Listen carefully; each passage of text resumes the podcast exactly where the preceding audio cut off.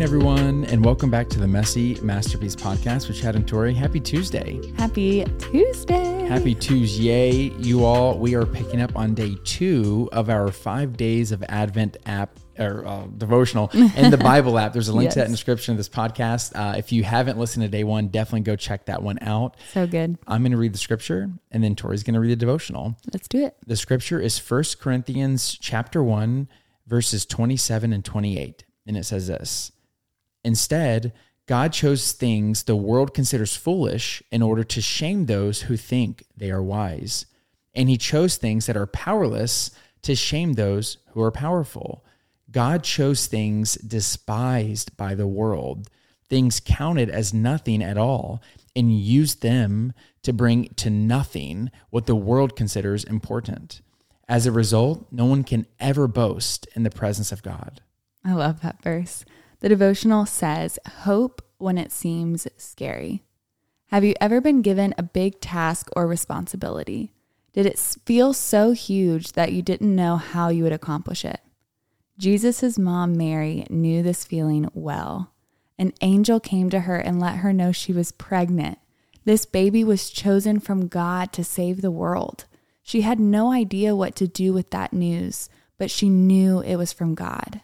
Mary could have asked so many questions. Why me? Couldn't you have chosen another girl, maybe who's older? How will I be a good mom? But instead of asking why, Mary thanks the Lord with a beautiful song. "My soul glorifies the Lord, and my spirit rejoices in God my Savior, for he has been mindful of the humble state of his servant. From now on, all generations will call me blessed. For the mighty one has done great things for me. Holy is his name." In the middle of getting the biggest news of her life, Mary rejoices and has hope that God is in control. She was looking forward to the future with hope because she knew God was in control. Her song came out of a heart of gratitude. She was thankful that God would entrust her with such a huge task. What task have you been given where you need to trust that God is in control? Remember, God will not put you in a situation you cannot handle. The attitude you have amidst the task is important. Will you choose to worry or praise? I feel like we so often put whether or not we can do something on our own ability and not on God's ability. Yeah. You know, and I think it would be so important, so humbling for us to say, wow, like, I can't do this, but with God. Right. You know, and I think whenever we admit that and we position God as our value and God as our strength and God as our abilities, then we can do all things through Christ who strengthens us. But whenever we're looking at it as the world does, which is, by the way, I'm not throwing shade, it's so easy to fall into the trap of looking at things as the world does.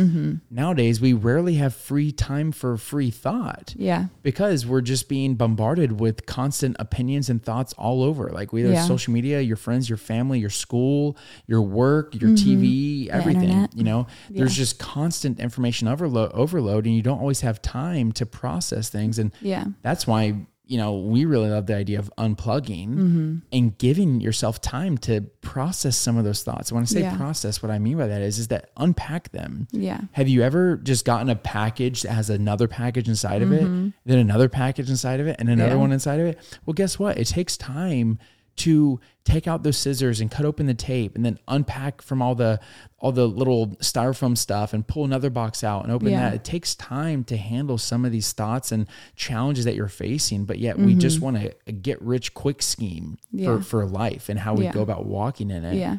And I just think that it's really important for us to slow down and look at God as our help and value him as our help and not look at our own ability to handle situations. And it's going to help us walk through those scariest moments. Yeah. But again, if we're only looking at it from what we can do and our own ability, well, honestly, we probably overestimate our ability in that case. Yeah.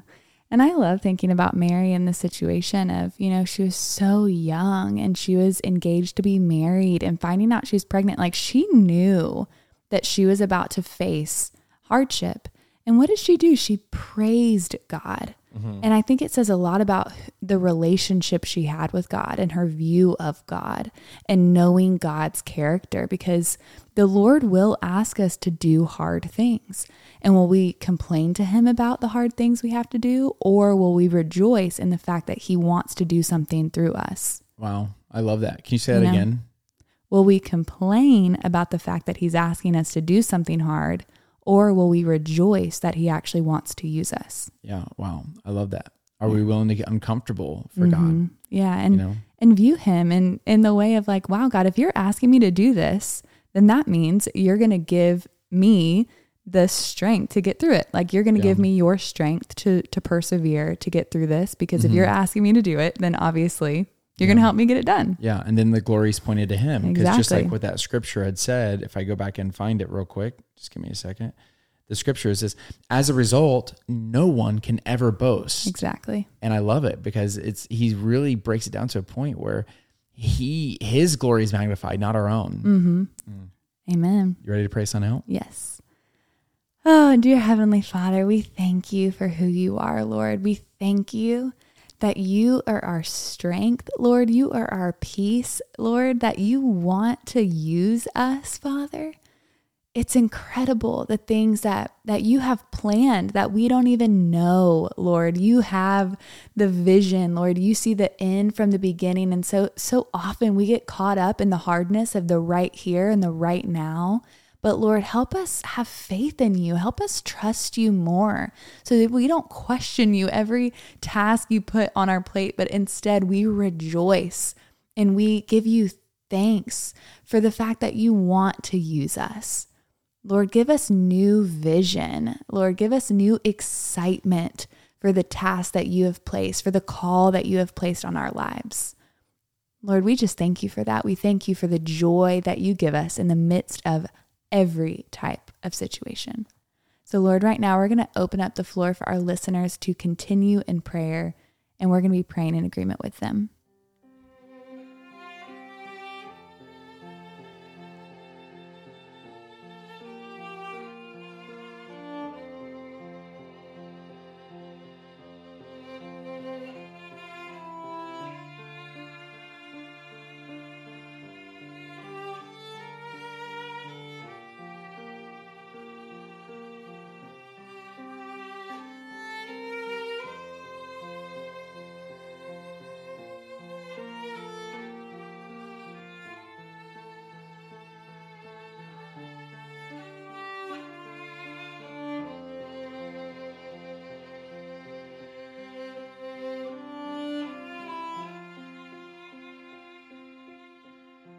Amen, God. Amen, God. Amen, y'all.